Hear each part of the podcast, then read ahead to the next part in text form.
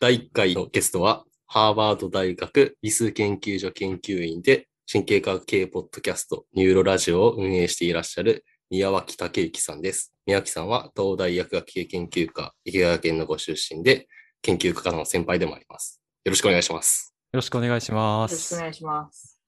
いつもニューロラジオを拝聴しておりまして、本当に毎回面白い研究の背景とか裏話を聞くことができて、もうとっても感動しています。どうもどうもありがとうございます。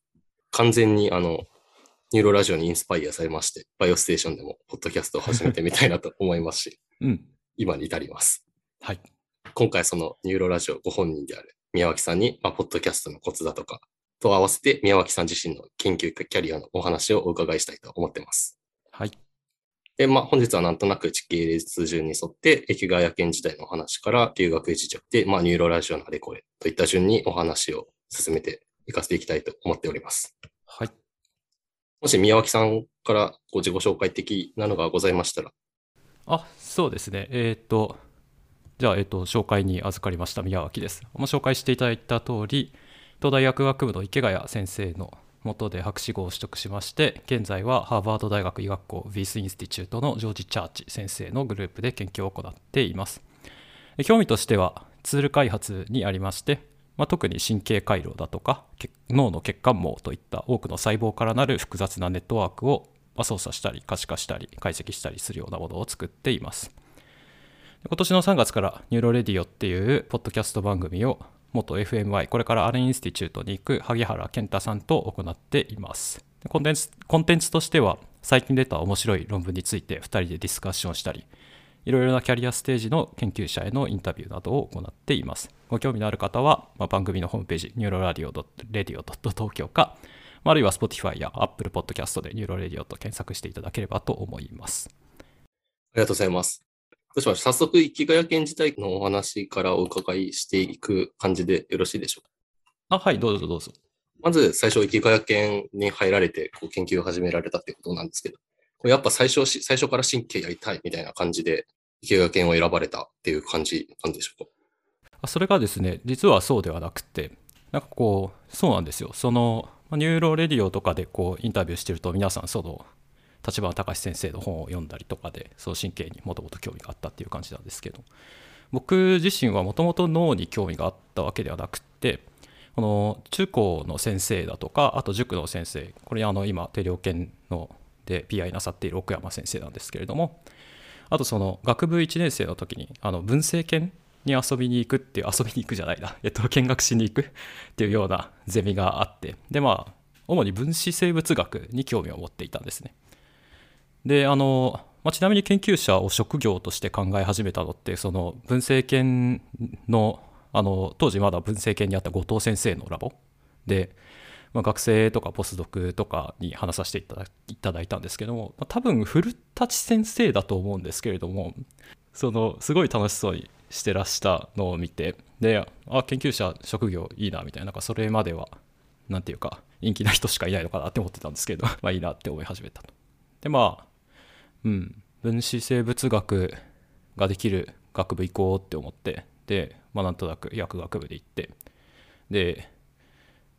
まあそうですね薬学部2年生の時に池谷先生の授業にまあたまたま出てみたら、まあ、すごい話が面白かったんですね。でまあ、それがまあきっかけかなっていう感じですね。うん。じゃあ脳の入りというよりは、生物学やりやりたくて、薬学部で面白そうなところみたいな。そうですね。うん。でまあなんか特になんだろう池谷先生の話が面白かったのはまあそれで興味持って本読んだりこの先生のサイトを見たりしてたんですけれどもこう分子細胞の分子生物学っていう教科書あるじゃないですか。まあああいうのでこうあんまり触れないようなアプローチでこう研究っていうのができるんだなっていうのにその触れたというかまあなんか、まあ、つまりその大量のニューロンの集合的な振る舞いを見てでその背景に潜む神経回路の特徴について考察しようみたいなそういうアプローチの研究があるんだっていうふうにまあ感銘を受けたっていう感じですね。まあ、つまりその要素還元主義っていうよりかは、まあ、こう複雑系のエマージェントプロパティにこう着目するみたいな、まあ、そういうやり方学びたいなって思って、まあ、池谷県に入ろうというふうに思いました。で池谷研入られて、最初はテーマ、まあ、与えられるっていうか、まあ、選んで、海馬のリップルウェーブとかをやろうみたいな感じになった。そうですね、そうですね。あの、あ、そうそう、あの、これ僕、あの、後藤研にもすごく興味があるんで、逆質問みたいなこともしたいんですけれども、ぜひぜひ。後藤研ではどういうふうにテーマが決まるんですか？大体新人が入ると、4月に入ると、うん。4月にほぼ全員かな？分の、えっと、研究のえプロジェクトについて、えっと、1対、その新人5、6人みたいな感じでディスカッションをやるんですねうん。それで、なるほど。大体全員分のプロジェクトについて知って、なんとなくこう興味、どういうのに興味があるかっていうのを考えていきつつ、あとまあ1ヶ月間、1ヶ月ちょっとぐらいは実験的にはイニシャルトレーニングって言って、こうみんながやるようなことをみんなでやるみたいな感じでうんうん。やって、まあその間に、そうですね、自分の興味決めて、後藤さんと1対1で話したりして、まあどういうことやりたいですみたいなのをすり合わせていって、で、まあなんとなく決めていくみたいな。ああ、なるほど。そうか。いいですね。うん。それとは、まあ、池谷研はちょっと違う感じ。池谷研っていうか、まあ、当時、薬作、松木先生もいらっしゃった、えっと、薬作ですけれども、えっと、まあ、その最初にみんなと話すっていうのは同じですね。なんか初日にこう、プレゼンテーションコンテストみたいなのがあって、こう、博士の学生たちで、こう、1人5分ぐらいで自分のプレゼン研究のプレゼンテーションみたいなのガーってやっていく。であと修士の学生もま同じようにやっていって、まあ、そこで全員のこの研究内容をま把握しつつ、まあ、どういうのが面白いかなっていう風な感じの説明を受けるっていうことをしてでまあその後もいろいろと話しつつまずその、まあ、僕がいた当時はっていう感じですけれどもその、まあ、助教とか准教授とかあの、まあ、教授とかからこう各先生から、まあ、このくらいのテーマをやりたいと思ってますっていう感じで、まあ、テーマ提示があると。でその中でこう新しく入った人たち大体この、まあ、毎年、まあ、少ない時は5人ぐらいで、まあ多い時9人ぐらい僕僕らの年は9人だったんですけども、まあ、そのくらいの人たちで話し合ってこう、まあ、誰がこのテーマやろうかなっていう感じで決めるっていう形で決めてますね。でまあ僕自身はまあなんかさっきも言ったようなその、まあ、たくさんのものの複雑な振る舞い見たいなって思ってたんでで池谷先生からいろいろテーマを提示あったんですけど中でもそのカルシウムイメージングで大量の細胞の挙動を見るっていうようなことができるテーマを選ぼうっていうことで、まあ、アキュートスライス、まあえーっとつまりその、まあ、取り出してきたのをズバッと切ってすぐに見るみたいな、まあ、そういうスライスのカルシウムイメージングをやってました。具体的に何やってたかというと、まあ、当時その水沼さんっていう Nature Neuro にの論文載っけてた先輩が acute slice でこう sharp wave ripple っぽい脳波を出すっていう、まあ、結構珍しいその実験系を確立されてたんですね。で、まあ、脳波が出せる vitro の系って面白いし珍しいしでカルシウム imaging をしながら何かのこう薬理作用を見れば論文になるっていうこうスキームが 確立されていてでまあ、則本さんっていう今北大で独立されている先輩にいろいろと教えてもらいながらこの論文化を目指しつつ、まあ、ビトロのイメージングと電気整理とあとマトラボを用いた解析とかをこう習得するっていうことをやってました。ちなみに、この2014年っていうのは、学年はどの時に当たるんですか？あ学年 M2 ですね。僕はあのそうですね。あの、まあ、薬学部にいたんですけどいろいろあって M1 からこう池谷家にジョインするっていう形になってますねあ、そうなんですね。そうなんですよえ、ちなみに B 用の時はどこに？B の時はあの天然物科学教室というところにいましたね。天然物科学教室ではあの淡川先生っていう今、今准教授なのかな、講師なのかな、まあ、当時助教になって2年目みたいなあの感じの先生に、まあ、だから今の僕より年下ですよね。にすごい、うん、すごい、すごいよくしてもらって、で、あの、まあ、薬作って基本的に生理学の教室なんですけど、天然ではその遺伝学的なことだったりだとか、まあ、化合物の合成だったりだとか、まあ、HPLC とか、まあ、これからそんなに触れないだろうなっていう実験技術でいろいろと触れさせてもらって、すごい勉強になりました。じゃあもう、あの、プロスワンのやつは1年ちょっとで出されたような。うん、そうですね。うん。まあ、なんか、まあやっぱりその K が確立されてたっていうのがあるのと、則本さんすごい実験教えるのが上手だったんで、あの、ありがたく1年で出せましたね。うん。それはすごい良かったです。フィギュアパネルが8個か9個ぐらいあって、こんなに1、2年で出せるもんだななんだなと思って、ちょっと驚きました。まあなんかそれも解析の手法とかがすごい確立されてたんで、うん、そういうのはもう最初にテーマ決めるときから、1、2年で論文書きましょうっていう感じで話になってるんですか？いやそういうことはないですね。なんかまあ大きい方向性のテーマが与えられることもあるしこれ12年でもできるなっていうのもありますし僕はその結構焦ってたんで これは出せそうだなっていうのはちょっと選んだっていうのはありますね。だからそんなにめちゃめちゃ挑戦的ではないというかまあなんとなくこうすぐにできそうなもの選んだっていうのはあります。ちなみにちょっとだけ研究内容をお聞きしたいんですけど、はいはいどうぞどうぞそそもそもシャープウェーブリップルっていうの脳波の話だと思うんですけど、これってどういう脳波なんですか？そもそも何を測っているものなのかもちょっとよくわかってなくて。ああ、えっと、そうだな。シャープウェーブリップルっていうのは、えっと、まあ主に睡眠しているマウスの脳、海馬 CA1 とかで見られる脳波の一種で、で、えっと、まあ、特徴としては、シャープウェーブっていう大体、まあ、20Hz くらいのその周波数帯域とあと 150Hz くらいの周波数帯域のリップル波っていうのがこう一緒に出てくるっていう特徴があります。で、えっと、その時に、えっと、何が面白いかっていうと、そのリプレイみたいなのが見えるっていうことが言われていて、その睡眠する直前の行動中に見られてたこの海馬の発火シーケンスっていうのがすごい時間的に圧縮された形でそのシャープウェブリップル中にこう再生されるっていうようなことが言われている。だからまあこれがその記憶の固定に何かしらの形で関わっているんじゃないかということがこうまあ微妙で言われているんですね。でまあただそのなんて言うんだろうな。あのまあ薬理作用っていうかこの薬がどういうふうにそれに影響薬っていうかまあ脳内伝達物質みたいなのがどういう影響をニューロモジュレーターとかがねこうどういう影響を及ぼすかっていうのはそのビボとかで測りづらかったので、まあ、ビトロでそういうのをこう再現できる系があるといいよねっていう話があったと。でまあそのビトロにするってスライスにすると脳の結合がこうズバッと切られてしまうのでまあ、なかなか病とこう同じようにはならないんですけれどもこのまシャープウェブリップルの発生にはこの海馬の CA3 っていう領域から CA1 への領域への強めの投射が必要って言われてるんですけれども、まあ、そういうのがまあある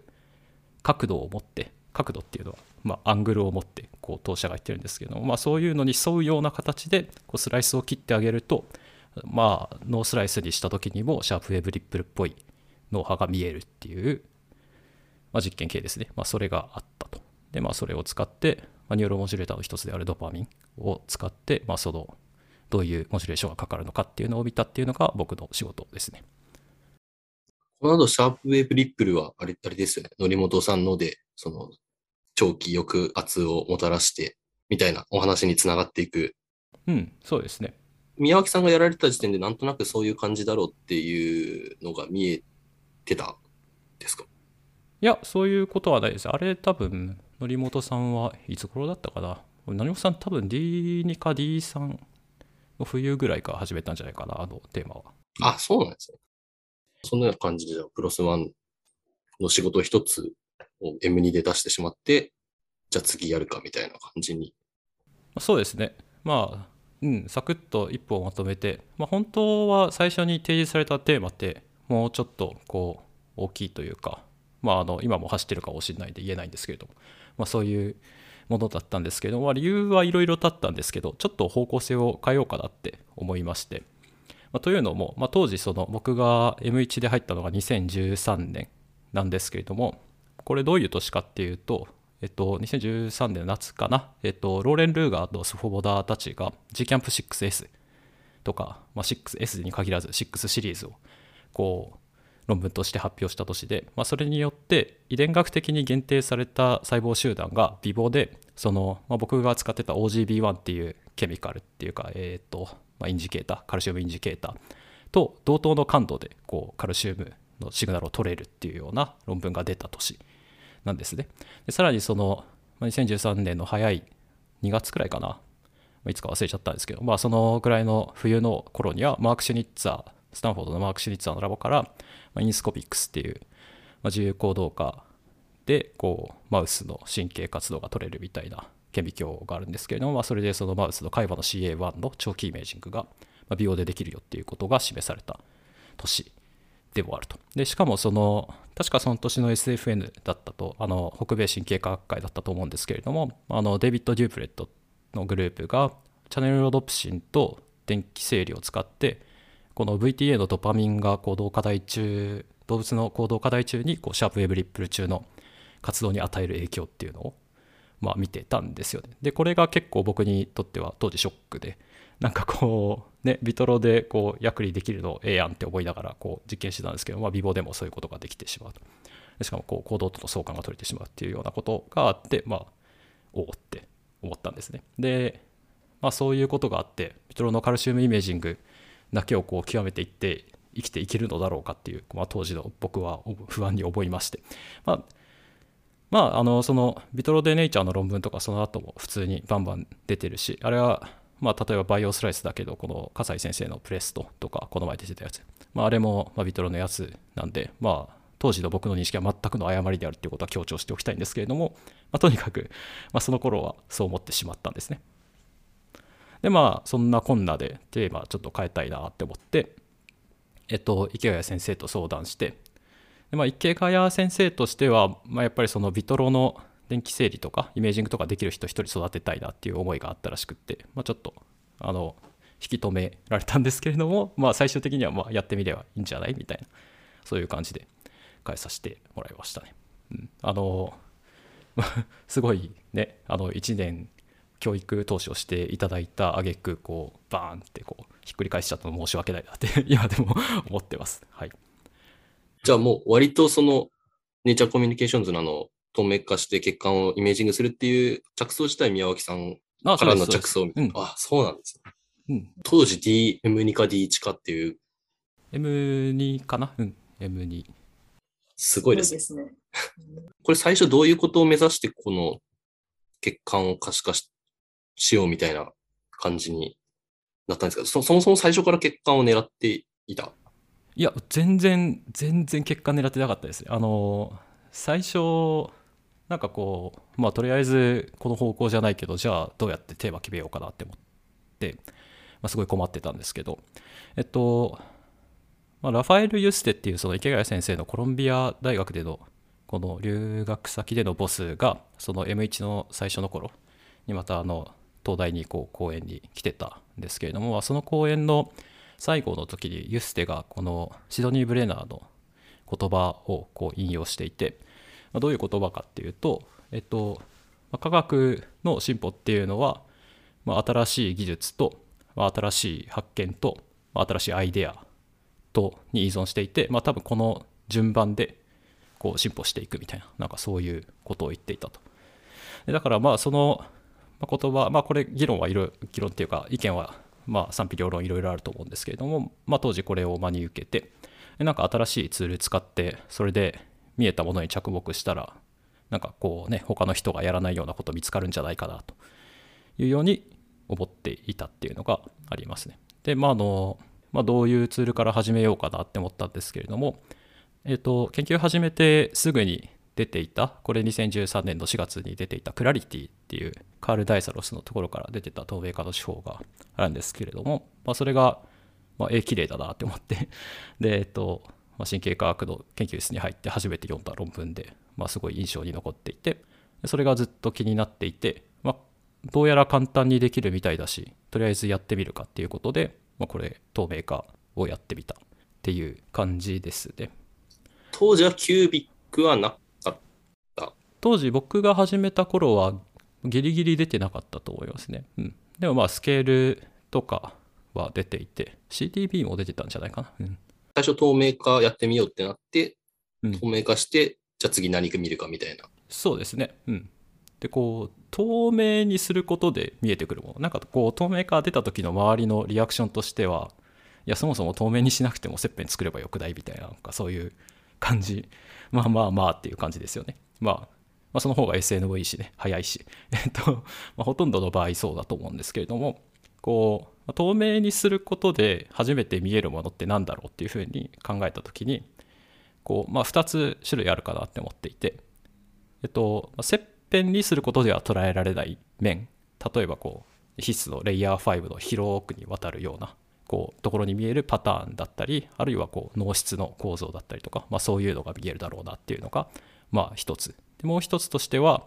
こうセンチメートルスケールにわたる線の情報、まあ、例えばこの軸索のロングレンジの投射だったり、まあ、血管だったりあとはもう脳に刺した電極の跡だったりとか、まあ、そういうのがま透明化して初めて見えるというか。まあまあまあ切って取って切って取ってっていうのをやれば見えないことはないんですけれども、まあそれ結構めんどくさいんで、まあ、透明化で、まルーチンワークにできるんであれば、まあそういうのいいよねっていうことで、まあそういうところに着目していこうというふうに思って、まあそういう感じで始めてましたね。いつかこう結果をやろうみたいになって、結果やったらまあうまくいったみたいな。うん、でもないんですよね。えっと、そう、透明化、最初にやってやってたのは、その線の方じゃなくて面の方をやっていて、まあ、なんかこう、まあ、まだやっぱりその多くの相互作用多くの要素の相互作用からこう見えてくる秩序みたいなのを見たいって思ってたんですけれども当時本読んでたのでフィリップ・ボールの形っていう本があって、まあ、これすごい面白いんですけれどもあの、まあ、自然界に見られる形綺麗なパターンっていうのがどういうのでこう生まれてくるかみたいなことを、まあ、その研究の歴史みたいなのを書いた本。あと笹井先生の創発生物学へのいざないっていうこう実験医学のコラムがあるんですけれども、まあ、そういうのに影響を受けて、まあ、生理学的な動態じゃなくて、まあ、規則的な形態を見つけてきて、まあ、 in utero electroporation とかで操作を施して発生生物学的なアプローチで形態形成のルールとかを解き明かせればいいなと。いうようなアプローチを取ろうとしてたんですね。だからその岸先生のところとかで行って in utero electroporation 習わせていただいたりしてました、ね、そうなんですね。そうそうそう。後藤健にはその頃はもう後藤健入ってきてて、うん、でなんかこうレイヤー2とかに広がるある遺伝学的に標識された細胞集団がこういうルールで生まれてくるのであればこういう綺麗なパターンを示すんじゃないかみたいなそういう感じの研究をひたすらやってましたね。あ、うん、そうなんですね。じゃあそれは全然ネチャーコミュには載ってないけど結構そういう方向でも進めていたっていう。うん、そうですね。うん。まあまあまあなんかそんな簡単にこう綺麗なパターンは見えないというか、うん、なんかこうクラスターにはなってるけどあんまりパターン綺麗じゃないなとか優位差出るけどピーチ0.049だなみたいななんかそういう 感じの、うん、でまあなんかね、うん、形仮説がすごいこう仮説にこだわりすぎて目の前の微妙なこうデータを捨てきれなかったからちょっと時間無駄にしたみたいなのはありますね。うん。でまあそうですね。その特にこの遺伝学的に標識した集団の一つでこう高い発火頻度を示すニューロンみたいなのに着目してたりしたんですけれども。でそれを見てるうちにまあそのそいつらがクラスターになっているところがなんとなく血管に近いんじゃないかなっていうような印象を受けたと。でまあそれってまあちょっと面白いかなって思って。まあね血管になんだろう、まあ、幹細胞とかこう血管にこうくっついてたりするじゃないですか。でまあなんかそういうのと同じような感じでなんか結果に近かったらねこう栄養がたくさんあって発火頻度高くなるのかなみたいなそんな感じで、まあ、それがきっかけでこう血管に興味を持ち始めたっていう感じですね。でまあそうやって考えてみると、まあ、やっぱり血管ってこう線の構造で透明化で初めて見えるものだし、まあ、複雑ネットワーク明らかに複雑ネットワークだし。でいいなって思ってはそれをやっていたという感じですね。それは始めてから何年目というか、学年はいくつぐらいの時に？血管に行き当たったのは結構遅くって D1 の D1 のいつだったかな？うん D1 の終わりぐらいだったかもしれないな、まあ、そのぐらいに、うん、血管面白いんじゃないかみたいな風に思い始めましたね。じゃプロジェクト始めて1年半とか。うんそんな感じで、うん、まああのそれまでの間に何個もこうやってはもうひどいデータを出しあのセミナーでボロボロになるみたいなそんな感じのことを繰り返してましたね。いやー大変だった。なうん。原主義的にも結構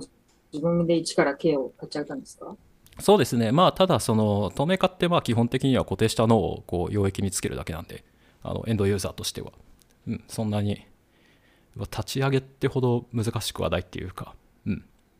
まあ僕、まあ、結構不器用なんですけれども、まあ、それ そういう人でもできるっていう とてもありがたい話ですね。まあ、インユーテロとかはそうですね、うちのラボではそんなに立ち上がってなかったんで、まあ、そこはちょっとやったりもしましたけど、まあでも、岸先生教えるのすごい上手だったんで、それもまあパパッと立ち上がりました。あ、でもそんなもんでしたね 当時っていうのは、うん、でまあ血管染めようって思って、まあ、既存手法をいろいろ試してたんですけれども、まあ、こういうので染まるよって言ってるような手法が手法論文とかいろいろあって。でまあいろいろ試すんですけれども、まあ、実際にその方法で染色して透明化しても SN 比がめちゃめちゃ弱いとか。あと血管が切れちゃってコネクティビティが全然見れないとか。あと抗原性がめちゃめちゃになっちゃってもう血管の周りのものとのこの相互作用みたいなのを見ようとすると全然ダメみたいな。そういうなんかこう論文に書いてない欠点みたいなのがどんどんどんどんこう積み重なっていったんですね。で、まあ、それでまあ全部解決する手法を自分で作ろうと思ってあの、まあ、博士論文に行き当たるという感じですね。そのトラブルシュートはもう一個一個自分でこうこういう方法ならいけるかなみたいなのをちょっとずつ繰り返していったみたいな。そうですね。うん。まあなんか血管の染色法と透明化手法の組み合わせを一つずつ試していってあダメだダメだってなりながら やってましたね、うん、もうちょっと効率よくできたなっていうのはすごい思いますけど、うん、まあまあまあで、その血管に行こうと思ってからは割とスルスルといったような感じなんでしょう。それもねそんなにスルスルとはいかなかったですよね。えっと。か。あ、まあそうです。うん。一あのデータ出始めたの D2 の11月とかですね。うん。だからまあ D2 の11月くらいまで僕全然データなくて。よく喋るけどデータのない D2 みたいななんか そういう感じのポジションを確立してましたね。ラボの中で。論文を出されたのは、えっと、T 終わってちょっとしたぐらい。そうですね D 終わってまあ2年ぐらい経ちましたけど、まあ、出たみたいな、まあ、データの取得自体は D3 の夏くらい夏じゃないな冬ぐらいに終わってうんっていう感じだったんですけど、まあ、そこから長かったですね結構ちょっと胸が痛くなりました、今一瞬。同じような。いや、T さんの冬ぐらいになんとなくデータがあっても2年ぐらいかかるのかと思って。いやまあちょっと僕は遅かったですね。まあだらだらやっちゃったっていうのはあるんですけどまあ普通にやれば普通っていうかまあ守備よくいけば半年くらいでは終わると思うんですけど普通は。うん、うん、池谷県にはドクターを取ってから論文を出すまで残られたんですか？いや残ってないですね。うん。まあ池谷県は T3 でスパッと出て。論文書いた自体はえっ、と論文書いたこと自体は D3 のうちにこう、まあ、原稿を上げといてでまあその後、まあ手直しとかしていただきながらっていう感じですね、まあ、とりあえずまあ D2 までに論文は書いといた方がいいですよ やっぱ上から出された感じなんですよ。うーんまあまあまあまあそうですねまあまあまあまあ上っつってもねあのそんなにめちゃめちゃスケールするような話ではないのでまあブリーフコミュニケーションとかでねこうねじ込めないかなって思いながら「えい!」って出してみて「ダメ?」ってなって「うんそうだよね」って思いながらこうポンポンって出してまあネイチャーコミで止まってまあよかったねみたいなそういう戦いでしたね いや、これ、ネチャコミュそのリビジョンレターみたいなのが公開されてて、お見ました？ちょっとざっと見て、なんか、レビュアー3が突然消えてるなと思って。いや、あの人、やばいですよね。うん。えっと、そうそう。あの、まあ、あの、リビジョンの話でいくと、えっと、まあ、恥ずかしい話なんですけど、あの論文は一回リジェクトされてるんですよね。まあ、えっと、2019年の2月に投稿して、こう3月末に帰ってきて、こう、リジェクトっていう風になって、で、レビューアコメントを見てみると、まあ、1は、まあまあ、まあ、ニュートラルだろうと。2は、まあ、ベタ褒め。3が×みたいな感じで。でリジェクトなんですけど、まあ、3のコメントが全部間違っていて まあこのこの論文でこういうデータが出てると書いてるかそんなことは言ってないみたいなそういうコメントばっかなんですけど明らかに書いてあるんですよね。それもうなんかどどうすればいいんだろうって思ったんですけれどまあこれ、まあ、戦えるなって思って、まあ、悔しい思いをしながらこう徹夜でポイントバイポイントで反駁するレターを書いてエディターに送り返して。でえっと、ま、4週間ぐらい経ってもエディターから返事返ってこなかったんで、まあ、そこまでの間にちょっとちょっとしたリバイズみたいなのをやって、まあ綺麗なフィグみたいなのを作ってエディターにこんな感じでデータ出てるよみたいな感じでこう最速メールを送りつけて、まあ、5月頭にリビジョン主要 OK っていう感じの返事が入ってきてでまた送り返すっていう形ですね。で、まあ、セカンドレビジョンってそんなに時間かかんないはずなんですけどそれがまああの2ヶ月半ぐらい返事がなくってあれ？って思ってたらあのレビュアー1、2は OK で、あのレビュアー3はこう C ビローとしかこうコメントしてないっていう。あれど、どういうことだったの？あれは、いや、わかんないんですけど、まあ、2つ解釈の可能性があって、1つは、あの、まあ、前のコメントを見なさいという意味なのか、もう1つは、あの、まあ、レビュアーの入力欄みたいなところに、こう、コメントというオーサーとコメントというエディターみたいなのがあるんですけど、この C ビロの欄の下にこうコメントというエディターがあって、そこになんかいろいろ書かれてたんじゃないかという邪推をしてますけど、まあね、でもそういうのって、まあ、そこでやられてもな、みたいな。そそうですね。うん。なるほど。うん。でも、しかもね、あの、書いてることいろいろと間違ってるので、まあ、全部、全部反駁したし、うん、全部データもつけて反駁したんですけど、まあ、それで、いろいろあったのかもしれないですけれども、まあ、エディター的にはこれは OK っていうことで、で、えっと、まあ、ちょいちょいっと直して、で12月の終わりにアクセプトインプリンシプルっていう、すごい時間かかりましたね、あれは。なるほど。トータルで、あの、リバイズ自体はどれくらいの時間かかったんでしたっけ？リバイズは、えーっと、そうですね、5月の頭にリビジョンに変更やってから7月末までっていうのが結構メインで、そこが、まあ、とそこは3ヶ月で、えっと、実質的にはそこだけなんですけれども、最終的にかかったのは、まあ、1年以上っていう形になってますね。その、最初に、こう、エディターが、こう、マニュスクリプトを持ってから、本当に最後のリバイズっていうか、こう、タイプフォーマッティングとかも終わってっていうのは、その翌年の2月っていう。やりとりする時間が長かった？長かったですね。うん。すごい、まあ、うん。コミュニケーションエラーというか、うん。あの、引き止められたんだろうな。うん。の特徴なんですか？それともそのエディターさんとのやりとりが、たまたま長引いたっていう感じなんですか？うーん、どうなんでしょうね。そこのエディターとレビュアーのやり取りが長引いたっていうのはあるとは思うんですけど、まあでも結構その、そのアピール？そのリジェクトされてるのにこう食い下がったっていうのはあって、その優先順位としてはエディターとしては遅いから、そんなにこう早くやろうっていうのはなかったんじゃないかなっていうふうには思いますけどね。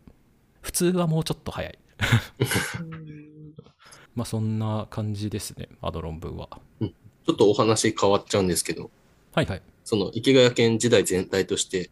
よくニューロラジオで池谷県良かったとか、池谷県のようなラボみたいなことを宮脇さん話してらっしゃるの聞くんですけど、はいはい。具体的にこういうところ池谷県良かったなみたいなのあったりしたら、とそうですねまあやっぱりその、まあ、後藤研もすごいいいラボだと思ってもしかしたらそんなに刺さんないかもしれないんですけど あの育成にすごい重きを置いているっていうところが、まあ、やっぱ池谷研いいところだなって思いますね。その、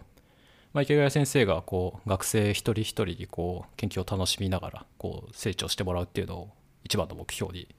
しているんじゃないかな。あの池谷先生は。あの先生が例えばこう超トップダウンでこう1個のプロジェクトに学生34人を突っ込んでやるみたいなそういう感じのスタイルでこう研究していったら、まあ、多分毎年ねこうネイチャーとか書けるんじゃないかなっていうふうに思うんですけど、まあ、そのぐらいすごいなって思うんですけど、まあ、そういうことは全然しないと。まあ今その人数的には学生40人ぐらいいるのかなその人数がいながらこの一人一人がこう自分のプロジェクトにリーダーシップを持って取り組めるようになっていてで、まあ、またそれを放置するんじゃなくてもうキャリアの最初その修士の間とかはすごい的確なフィードバックとか、まあ、手取り足取りみたいな感じで教えてくれつつと博士になってきたら、まあ、徐々にこう自由度を与えつつみたいなそういう感じでやってくださってるんで、まあ育てるっていうところにこう重点を置いてるなっていうふうに思いますね。だからあの研究室は毎年30本から40本とかレビュー論文とかなしでもそのくらい出てますし数だけじゃなくてね中堅どころにも安定して出てるしサイエンスとかにも出てるしみたいな。多分その池谷先生が寝てないと思うんですけれども まそういう形でこうやってますよね。うん、あと、まあ、僕みたいなのが全然ダメな企画を出してきても否定するんじゃなくてこう、まあとりあえずダメそうでもやらせてみるというか、まあね、こう失敗学生のうちにこう失敗させておくみたいなそういうことをさせてくれるんでやっぱり学んだことはすごい多いですねこう言われたことをやるだけじゃなくてそういうことをして時間的にはまあ周りから見れば無駄に見えることもあるかもしれないですけども今のこの仕事のやり方にすごい役立ってるなっていうふうに思います。池谷先生とインタラクションというか、ディスカッションする機会っていうのは結構たくさん設けられているもんですか？そうですね。あの、2週間に1回、その、話はあのするようにしてますしてるっていうかそういう biweekly meeting っていうのが設けられてますし、まあ、それ以外にもそのセミナーの発表とかもあるしあと池谷先生はそのあの部屋にいる時に僕たちがこう困ってこうこれどうしようみたいな感じでこう 泣きつきに行ったら必ずこう時間を取ってこうディスカッションしてくれるという感じですね。まあそうですね先生以外にもこう先輩がこう後輩をメンタリングするっていうカルチャーがちゃんと作られていてまあだからこそあの人数で回ってると思うんですけどえっと実験技術だけじゃなくて統計とかプログラミングとか解析の部分。あとしっかり丁寧に抑えてもらえますし教えてもらえますし申請書のライティングとかあとプレゼンテーションとかそういうところもしっかり見てもらえる。っていうのでまあ教育池谷先生だけじゃなくて、まあ、学生たちもすごいしてるっていうか、うん、そういう文化がありますよね。池谷県でもう一つこれはすごいいいなって思うことがあってえっと、まあ、PI がたくさんいるっていうところですね。何を言ってるかっていうと、えっと、こう日本の大学の講座制ってこう、まあ、助教とかがこう教授の手下になっているみたいなそういうところも結構あると思うんですけれども、えっと、あのラボはそういうふうにはなっていなくて、えっと、個々のスタッフがこう PI としては使われている。で実際にはあの研究室の中にこう5人ぐらい PI がいるっていうか僕がいた頃は小山先生と佐々木先生とあと竹内先生と中島先生。で、まあ、それぞれ、まあね、ネイチャーメディスンサイエンスセルセルみたいななんかそういうこう、まあ、普通にどこでも PI できるぐらいの業績持ってらっしゃるんですけれども、まあ、池谷県にこうえっ、ー、ととどまっていて、まあ、研究室の、進捗ミーティングとか文献紹介でいろいろと各自それぞれ違う視点からこうインプットをくれるっていうそこが、まあ、なかなかないですよね。うん。そしたらばお話をちょっと留学編的な感じに 行かせていただければと思うんですけど。まあちょっとその、えっ、ー、と D 出て、ちょっとだけ日本にいて、その後、じゃあ留学しようかってなって、こう神経でツール開発するようなところみたいな感じで、エラー探されたみたいな感じ。うん、そうですね。まあ、まさにそういう感じで、ツール作りを専門としていて、まあ、かつ自由で、まあ、ハラスメントとかの心配もない、そういうようなところを選ぼうっていう形で、こう、サーチして、で、まあ、ジョージ・チャーチラボに今いるんですけれども、でここは、ま、やっぱりその全然コンセプトが違う面白いツールを出してるし、まあ、このオーザーシップとかを見ると、ファーストオーサーがコレスポになったりっていうのが結構あるんで、まあ、自由であろうと。で、そんなに神経科学のツールとか作ってるわけじゃないんですけれども、ジョージ自身が、まあ、多分いろんな政治的な理由からブレインイニシアチブっていう、その、まあ、アメリカの神経系の大きいプロジェクトの発起人の一人になってましたし、あとその人工的な臓器を作るために血管に、違う、オルガノイドに血管を通そうというようなプロジェクトとかで予算取ってたりもしてたんで、まあ多分興味あるんじゃないかなって思って、コンタクト取ったっていう形ですね。知らないんですけど、ジョージ・チャーチー、うん、先生自体は、これまでは脳以外のところで、そういうツール開発みたいなのをやってこられたようなラボ。うん、そうですね。あの、まあ、NGS の基盤になるような技術を作った人ですけど、えっと、最近の有名な仕事は、フィッシックとかって分かりますかね？そのスペシャルトランスクリプトミックスのうちのいろいろある手法のうちの一つで、あとまあクリスパーキャス9を人の細胞に適用したりだとか、フォンツァンと同じタイミングで出したやつだったりとか、あと DNA をジェネラルな記録用媒体に用いるとか、あと AAV の遺伝子配列と表現系の対応データを取って、こう機械学習で理想の性質を持つ AAV を作るみたいな、そういうようなことをやってますね。幅広いです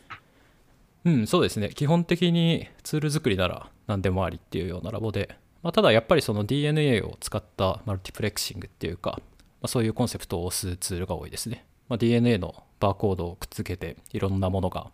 こう1回の計測で区別できるよみたいなそういう技術が多いと思います。宮脇さんの時はギリギリオンサイトでインタビューできた時期ですか？いや、それがね、あの、いい質問で、僕がそのジョージのところにメールを送ったのが、あの、2020年の1月半ばなんですよ。おなのでこうねあのその時期っていうのはどうやらあのなんかウイルスあるらしいよみたいな。人と人との感染ないから大丈夫らしいよみたいななんかそういう話が 流れてた時期でああ大丈夫なんだとか思ってたんですけどまあその後はご存知の通り。ですねじゃあギリギリできなかったみたいな。ギリギリできなかったですね。2020年の1月にメール送って。でえっと4月に4月30日に置いてみたいな話になって。これなんでかっていうとこうジョージ・チャーチラボは3ヶ月で1回こうミーティングのあの予定決めるんですけどその1月から3月までのミーティングがもうあの決まった直後だったんですね。だからそこにこうねじ込むっていうのができなくて、4月においでってなってでまあまあいいかって思ってたんですけどそこから COVID になって飛行機飛ばないし全部ズームになって job interview っていう形ですねじゃあそこで、えっと、ズームセミナーと one-on-one みたいなことして、うんうんそうですねなるほど。でも割と、もうすぐ、ここいいじゃんってなって、上司たちのところに決めたみたいうん、そうですね。まあ、ちょっと迷ったんですけどね、実際。その、やっぱね、ポスドクとかいっぱいいると、あの、ちょっと怖いこととか起こったりするんで、どうしようかなっていうのは、ちょっと迷ったんですけど、まあ、普通にいいラボそうだなって思って行きましたね。うん。ポスドク何人ぐらいいらっしゃるのポスドクというか、まあ、ラボメンバー何人ぐらい？ラボメンバー、もともと100人ぐらいいたんですけど、今かなり、うん、100人ぐらいいて、今かなり減って60人ぐらいになってますね。おお、うん。すごいビッグラボですね。うん、めちゃめちゃでかいですね。そのうちポスドクは何人ぐらい？何人ぐらいだろう ?40 人ぐらいかなすさまじい人数ですちゃんと数えたことないですね。なんかこっちにいると、やっぱりその、いろんなことがあってから学生になった人とか、まあ、いるし、あんまり上下関係とかないんで、誰がポスドクで誰が学生なのかって正直よくわかんないんですよね。うん。まあでも、うん、多分40人ぐらいだと思うな。うん。じゃあラボセミナーはその5、60人でやるっていう感じなんですよね。うん、と思うじゃないですか。でもなんか、このジョージ・チャーチラボというのはですね、すごく自由で、えっと、ラボセミナーの参加も自由なんですね。そんなで、うん、あの、まあ、大体20人ぐらい固定メンバー出てますけど、まあ、20人から30人でこう推移してる感じはありますね。ええうん。いいのかって思うんですけど。そうですね。いいのかって感じですね。ジョージ・チャーチ先生は全員分の把握して、ちゃんと、うん。全員分の把握してますね。うん。あれ、すごい、すごいなって思いますけど。すごい。まあ、ラボ運営だけじゃなくて、いろんなプロジェクトにの審査とかにも関わってるだろうし、結構細部まで把握してるんですよね。すごいなって思います。すごいです。あの、アプライして、面接してから実際に行くまでってどれぐらいの期間だったんですか、ああ、それがね、結構長かったですね。あのーアプライしたのが2020年の1月で、行ったのが2021年の1月なんで、これもまた1年かかってるんですね。まあなんかそう、来てもいいよっていうこと自体は、その、あの、まあ、プロ、プログレスじゃねえや、えっと、ジョブトークした後に、こう、すぐ言われたんですけど、まあその後、ね、あの、ワクチンもまだない状態で、アメリカめちゃめちゃ COVID 流行ってて、まあ行っても研究できないみたいな、そういうような状態だったんで、で、えっと、まあ行っても何もできないんだろうなっていうのがあって、まあ、それまでの間は理研の二階堂糸志先生のところで、まあ、解析をいろいろと勉強させていただきましたね。それはどういう立場で行ったんですか？それはあの学進 PD ですねの、まあ、研究室を変更させていただいて っていう形で行ってます。そう今、どういうプロジェクトの方向でやられていたりするかを。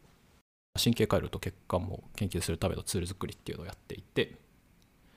でまあそうだな。あんまり詳細言えないんですけどこう中でもこう取り組んでる人が多くないけれども、まあ、自分では重要そうだなと自信持って言えるような課題にアプローチできるツールっていうのをまあ作ろうとしてはいる。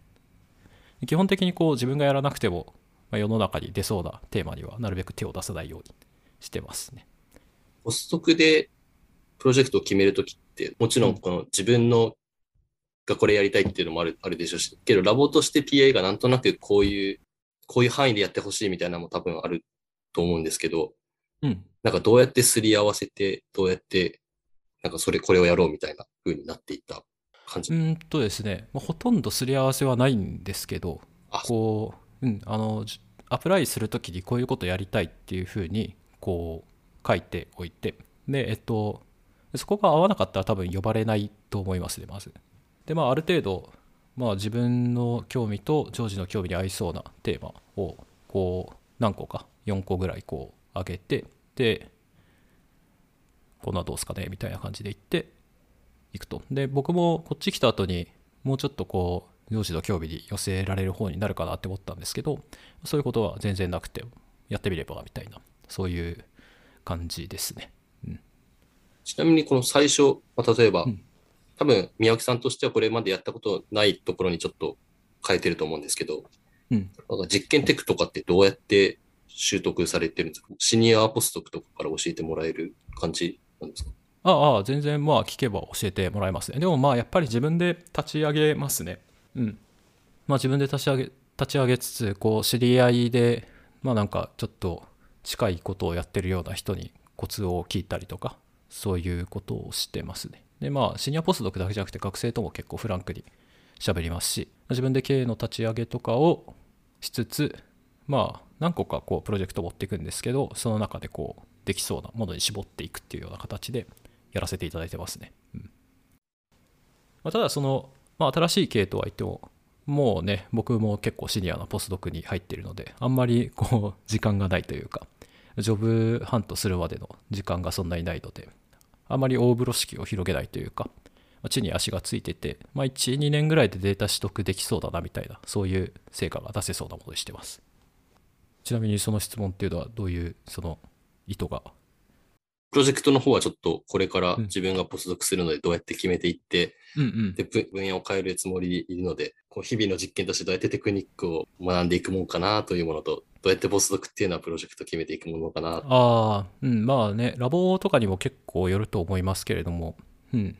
僕、僕が最初のラボでやったのは、その、どっちかっていうと、このラボにもうちょっと必要そうなものっていうのを選んで、で、えっと、その経を立ち上げるっていう形でやってましたね。で、まあ、それに付随してわからない、こまごましたこととかは、こう、周りの人に聞いたりしてやってましたけど、ただなんかそのラボが得意とする経に乗っかるっていう形であればまあ単純に誰かね在籍がこう長い人についてこういろいろ学ぶっていう感じでやるんだろうなっていうふうに思います。ちなみに、宮脇さん、あの、プロジェクト考えるときに、うん。さっき、あと1、2年でっていう話ありましたけど、もういつまでに独立っていうのはもう結構明確に決めてやってるんですか？ああえっとですねというよりかはジョージ・チャーチラボってえっとまあ自由にはできるんですけどフェローシップがないとクビなんですよ基本的には。でなのでこうフェローシップが続く限りはこうやると。でえっとまあそこが締め切りかなそういう形でやってますね。でまあもちろんそのすごいいい成果とかが出ててで本人も希望するのであればで、えっと、まあラボの予算とかもあるのであれば雇用みたいな風になったりするケースもあります。でもまあね、あのあんまりダラダラ言ってもしょうがないんで、まあ、締め切り自分で決めて、で、そこまででできる形でっていう風にプロジェクトのその、まあ、締め切り感というか納期というか、まあ、そういう風なのは決めてますね。やはり次はもう独立。うーん、そうですね。まあ、まあ、独立できるのがベストですよね。あの、うん、まあ、ただ、希望通りにいくかどうかわかんないで、まあね、選択しないといけないことが来たときに、まあ選択できるように努力するっていうことしか言えないですね、今の段階では。うん。ちなみにうん日本に戻ってきたりする予定とか、アメリカにそのままいるっていう予定はあるんですか？もうポジションあればどこでもという感じですけれども、うん。じゃあもう世界中で探すっていう。うん。まあ、どこでもね、楽しくできるならいいんじゃないですかね。楽しくできて、まあ、家族もなんとかなってみたいな、そういう感じのところだといいですけどね。まあ、そこはどうなるかわかんないですね。ちょっと質問リストにあったのに戻るんですけども、はいそ。の国、今海外で結構ポスドクされてて、うん。その国内で研究されるのとは何がこう、ここは違うなみたいなうん。とかあったりしますか？まあそうですね、まあ、結構その日本はその薬東大薬学部と医学部と理研しか知らないし海外も Wyss Institute しか知らないんでもう一般的なことはそんなにわからないですね 正直に言うと。まあ日本と海外というよりこのラボごとのばらつきの方が大きいので。うん、まあまあねあの確実に言えることは、まあ、外国語のモチベーション現勉強のモチベーションが上がる。あと、まあ、いろんな価値観に触れられる。あとそうだな。まあ一つあるとしたら日本でポスドクしてると、まあ、どっかの助教に次なれればいいかなみたいな思うと思うんですけど外国でねポスドクしてると次は独立か就職かみたいななんかそういう感じの周りのまあ雰囲気というかがあるんで、まあ、そこはちょっと急に目標上がったなって思いながらこう 過ごしてますね、うん。まあ、海外というか、まあ、僕のケースっていうか VS インスティチュートでまあこれは違うなっていうことは結構言えるんですけどそれでもあ、そうですね。ウィスはなんか、その結構、うん。宮城さんがニューロラジオでおっしゃっている、その特許だとか、応用を結構メメインに重点を置かれているみみたいな話をうんうん。聞いたんですけど、そそんな感じなんですか？うん、そうですね。なんか、もう、それを目的とした研究所っていう感じで、まあ、ハーバードの研究所で、まあ、研究の、まあ、アカデミックな研究から、こう、ベンチャー企業だとか、スタートアップを作るっていうようなことを、こう、目的とした研究所ですね。やっぱポスドクでも起業とかする人もそれなりにいるっていう。もうほとんどそうですね、むしろ。そうなんですよ。うん。いや、そう、そこが結構、僕がこっちに来てから、衝撃を受けたことで、これは海外っていうよりかは、まあ、この研究所がっていう感じだと思うんですけど、まあ、日本だと、こう、起業するって言っても、こう、教授が、こうね、こう、知的財産権を持っていて、なんかこう、CTO になるのか、外部技術顧問みたいな風になるのか、っていう感じで起業するっていう感じだと思うんですけど、こっちはこう、あの、まあ、ポスドクが自分のプロジェクトで起業するっていうようなキャリアパスがあるっていうのが、ここに来てからすごい、あの、まあ、一番印象に残ったことですね。ウィスだとそのポスドクのうち、まあ、大体どれぐらいがアカデミックな独立をして、どれぐらいがそういうスタ企業とかインダストリーに行くような割合になってるんでしょう割合は、割合はね、どっかにあるかもしれないですけど、僕ちょっとわかんないですね。うん。ただ、あの、まあ、どっちかというと起業する人の方が多いですね。まあ、それはあの CEO とかだけじゃなくて、起業するメンバーについていってみたいな、うん。そういうこととかもありますし、まあ、そういうキャリアパスっていう方がむしろこうメインになっている研究所ですね。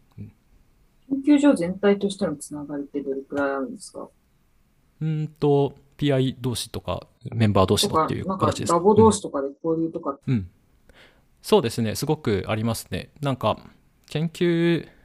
ラボごとのこの扉みたいなのがそんなにないんですよね。だから、ほとんどでっかい共用スペースみたいなところで、こうみんなで実験しているっていう感じで、で、えっと、まあ日常的に、こう、挨拶をするというか、まあそういうような設計になってますね、建築が。で、同じ階だったら結構名前とかも分かりますし、あとコーヒー飲むところとかで結構雑談したりしますし、それが、まあ、やっぱコラボレーションとかにつながりやすい、コラボレーションを促進するような設計になってるなって思いますね。あの、建物の設計が。やっぱなんか海外のは仕切りがないってよく聞きますよね。うん、そうですね。うん。うん。もはや居室とその実験室と仕切りもないんで、だからそのね、居室のデスクでコーヒー飲めないみたいな、そういうデメリットはありますけど、うん。う Wyss 結構面白くって、まあちょっとこれ、そう話そうって思ってたんですけど、 Wyss Institute どんなとこみたいな。まあさっきも言ったように、この研究からベンチャー企業とかを作るっていうのが目的なんですけど、もともとその、まあハンス・ユルグ・ビースさんっていう、まあ、大富豪がいるんですけど、まあ、この人、その医療機器の会社作って、ジョンソンジョンソンに売って大富豪とかしたみたいな、そういう感じのキャリアの持ち主なんですけど、その人の寄付金でできていて、2009年から今までで5億ドルの寄付金。すごい、すごいですよね。個人、個人っていうか、まあ財団なんですけど、今の為替だと560億円ぐらいになるのかな。まあ WPI とかね、70億円とかだから、うん、それで10年とかだから、WPI が8個みたいな予算でこう作られていて、で、あとそのスタートアップを作ってはこう特許収入から入ってくるお金みたいなのでこう研究所を回しているっていう感じのところですね。まあ、ここ来てすごいその印象的だったのがいろいろと仕組みあってまず僕らみたいなこうポスドクが入った直後にこう1週間に1回こう7週間連続のセミナーシリーズみたいなのがあってまあ、そこでこうアカデミックなトレーニングを受けてきたポスドクに起業家精神とは何ぞやみたいなことをこう説かれたりあとえーと、チームビルディングって大事だよみたいなことをこう言われたりマーケットをどうやって定めるかとかあと特許取得のプロセスってこういう風になってるよみたいなこととか、まあ、そういう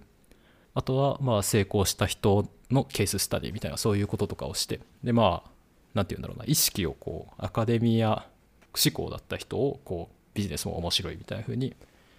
こうさせるっていうようなのがこう仕組みとしてあると。で最後こうファカルティたちとのこう座談会みたいなのがあるんですけどそこでそのディレクターまあそのアカデミックなディレクターなんですけれどもその人は。その TLO とかじゃなくてこうそういうサイドにいる人たちがこうアカデミックだとこう初めてのもの誰もやったことがないようなことをやるっていうふうにやってるけれどもそうじゃなくってみんなが欲しがっているものを作りなさいみたいなことをこう説いたりだとかあと自分のプロジェクトが特許になるか否かをちゃんと意識するっていうようなこと。あとその、まあ、ちゃんとそのどどういうところに刺さるのかみたいなだからつまりマーケットを意識しろしようっていうことなんだけれども、まあ、誰もねこう欲しがっていないようなマーケットじゃなくてえっとまあ、診断方法とか治療方法とかこうメディカルデバイスとか、まあ、そういうのをこう意識しながら、まあ、研究テーマ設定してねみたいなことをこう言われるんですね。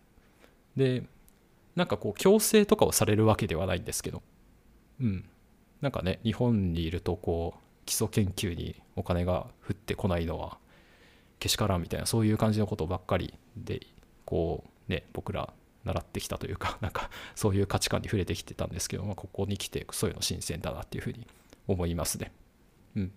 あいやそういう意識づけがすごいんだな。うん、そうですね。でまあ、まずその、まあ、意識づけっていうのが一つあってでその後もうそのちゃんとこう僕らがこうアカデミックじゃなくてちゃんとインダストリーにこう意識を向けるようにっていう仕組みがこう予算の枠組みとしてもあってあの何をやるかというと、まあ、まず最初は基本的に各自がま好きなプロジェクトをこうどんどんやってるんですね。で1年に1回こう内部研究所内部のグラントの募集があってで、えっと、それっていうのは、まあそのまあ、1プロジェクトに先駆けぐらいの予算を落とすっていうようなことをやるんですけどその予算に応募する条件として、まあ、そのインダストリーに向けてこう、まあ、ニーズがあるようなプロダクトがこうプレリミナリーデータとしてこうそういうのができそうだよっていうプレリミナリーデータがあるっていうのとあともう一つはその予算に応募するためにそのプロジェクトのチームつまりその個人だけじゃなくてまあそのプレリミナリーデータを持ってる人とその人とまあ一緒に研究やってるような人とあとその投資家とかと話せることができるそういう素質がある人っていうのをこう含ませた形でそういうチームを組んで応募するっていうような、まあ、インセンティブを作るんですよね。で、まあ、何個か採用されてプロジェクトがどんどん成長していってあこれいけるぞってなったら研究所の staff scientist みたいなのがどんどんどんどん入ってきてその条件検討っていうかまあいろいろあるじゃないですか製品になるまでにこういろんなノードとかを振ったりとかそういうのをやると思うんですけど、まあ、そういう実験をやったりだとかあと scientist だけじゃなくてこう business development team っていうのがあるんですけどそこはそのその投資家とかにこう話を売り込んだりだとかそういうようなことをこう手伝ったりだとかをしてますね。うん。だかこう、ちゃんとその掲げるコンセプトを実現するための仕組み作りっていうのが、まあ、この圧倒的な予算とそのディレクターの明確なメッセージを持ってなされているっていうのがそうですね。ここ多分日本では学べなかったなっていうふうに思いますね。だから、うん、こっち来て面白いなっていうふうに思ってますけど。なんか1年間そそういう環境にいるとやっぱり企業もいいかなとか思ってきたりするもんですか、うん、まあそうですね。企業、もともとそんな抵抗ないっていうか、うん、どっちかっていうと僕、さっき言ったように、こう、複雑なものを見るみたいな、そういうのが好きなんで、あの、むしろ企業もいいなっていうか、俺の研究企業に向いてないなみたいな、なんかそういうことはよく思うようになりましたね。うん、だから、うん、どうやってこうすり寄せようかなっていうか、そういうことを考える時間っていうのは増えましたね。まあ、ただそれが絶対にその起業できるような研究になってないといけないっていうこともないん、まあ、完全に無視することもできるんですけれどもやっぱりそういうのに向いてるとその、ま、内部のこう扱いっていうか、まあ、予算も取りやすいし予算取れたらねフェローシップとか取らなくても自分でその予算の中から雇うこともできますしあとやっぱりその、まあ、臨床っていう意味でもないですけどまあなんかこう応用が効くってやったら論文のインパクトとしてもやっぱり上がるから、まあ、そういう視点を常に持ってられるっていうのはいいことだなっていうふうに思いますね。確かにそういう視点は、まあ、少なくとも大学では全然学べないというか触れないので、うんなんかそうですね。いいというか、うん。いいっすね。面白いですよね。うん。あと他にもその、まあ、研究者以外の business development team っていうのがもうそういうなんだろうまあその内部 grant を取ったような人だけじゃなくてもうちょっとこうシーズの時期にいるような人たちともコミュニケーションできるっていうような感じでこう毎週ハッピーアワーがある。ハッピーアワーっていうのはその企業の早い時間からあのビールとかお菓子がタダでこう飲み食いできるみたいなそういう ようなその時間があって、まあ、そこでそのサイエンスの人とビジネスの人が集まっててであとその、まあ、サイエンスの人とビジネスの人って今言いましたけどこのビジネスの人たちもあの PhD をこう科学とか生物学とかで取ったりして、まあ、そういう方の話も分かるというような人たちが結構多くって、うん、違うなっていうふうに思いますね。ハッピーアワーは今もコロナ的に行われてるんですか？ちょっと復活してあのオミクロンが出てあの今ちょっと下火になってますね。ああ、なるほど。そうそう。あの、ハッピーアワー、今その屋外だとまあやってもいいよみたいな感じだったんですけど、あの、残念ながら冬っていう めちゃめちゃ寒い、確かにそうです。そういうことになっていて、うん。なんか、だからまあオミクロン株とかも流行り始めたんで、人数制限してやるっていうような形になってるみたいですね。もともとそちらの研究所に行く人は、最初から起業する意欲があっていくんですか？それとも中に入ってからインスパイアされて起業する前提になるんですか？どうだろうな。半分半分ぐらいだと思いますけど。まあでもやっぱりその研究所に集められている PI っていうのが結構ツール作りをやってる人が多いんですよなので、まあ、ツール作りが好きな人は入ってきます。でそれでアカデミア思考かインダストリー思考かっていうのは、まあ、結構難しいポイントで。あのね そのアカデミアにだけ役に立つツールとこう、まあ、現実に困っている人たちに役に立つツールって違うからがまあそういうところで違う人もいるのかなっていうふうに思いますけど、まあ、ただその寄せられていく感じはありますね。で もそんなにいっぱいイベントというかう、ん。外からのさっきのセミナーとかもそうですけど、うん。そういうのがいっぱいあると、やっぱだんだん魅力的に思っていきそうだなって。うんそうですね。うん。やっぱ繰り返し言われるとちょっとね忖度しちゃいますよね。うん。偉い偉い人言ってるからそうした方がいいのかなみたいななんかそういう風になっていく。まあ別に全然ねあのいいことっていうかまあなんか今ってこうポスト不足とか研究資金不足とかいろいろ言われてますけれど、まあ、その解決策の一つだとは思いますね。こうポスドクが自分の作った技術で起業してまあ会社を作るって。で会社作るってやったら大学のポストとかと違って、まあ、自分でこうねポスト作るっていう感じだからまあリミットは基本的にはないからそういう形でうん。我々もねまあ大金持ちになれるかもしれないみたいな そういう。ちなみに、アメリカ、その研究以外の生活は、今のところなんか、これはすごい困ったとかあったり しますか？うんまあそうですね。まあ今のところ保険とかは全然問題とかはないんですけれども。困っていることそうだな。まあご飯ご飯っていうのはありますけどでもまあそのぐらいですね。うん、まあ、幸い。うん。美味しくない感じですか？うーんと、まあ、寿司とかはあそんなに食べられないかなみたいな。そうですよね。結構ねあのいや僕自分全然大丈夫だろうと思ってたんですけどこう、まあ、何でも美味しく食べられるわって思いながらアメリカに行ったんですけどあの、まあ、この認識が間違いで日本のご飯は何でも美味しかったっていう そういう ことがありましたね、うん、まあそこでちょっと苦労したりしますけど苦労苦労ってほど苦労でもないですね、うん、そんなもんじゃないかな。あとまあやっぱりねあうん英語っていうのは結構難しいものはありますけれどもまあそれは時間が解決するだろうと思いながら毎日こう勉強しながらっていう感じですね。物価は高いですよね、やっぱり。ああ物価高いですね。うん家賃高いな。そうですね。家賃がすごい高いっていうのは困ってるといえば困っているかな。ラボの話に戻ってもいいですか？どうぞどうぞ。ん。今いるラボで、池谷県時代と同じように、大きい上の人、シニアの上の人がいて、そこについてる感じなんですか？うんと今はそういう感じではないですね。あのもう個々人が本当に自由にやってっていう形で動いてます。でジョージはうんその、まあ、ミーティングとか3ヶ月に1回ぐらいやったりするんですけれども、まあ、そこでその困ってることを相談したらこう結構斜め上の方向から解決策が降ってきたりだとかあと自分が仕事をやってるそのその仕事のコンセプトの延長線上にあるすごいギリギリできそうなことみたいなのをパーンって提示するみたいなそういうようなまあ我々はこう神から典型を受けるみたいなそういう風な感じでこう読んでますけれども、まあ、そういうアドバイスを受けるっていう感じですね。だからその、まあ、手取り足取りみたいなそういうことはあんまりない。です。でもみんな、ジョージの管轄というか、小さい助教さん的な人がいないんですよね。そうですねいないですね。だからそのポスドクがその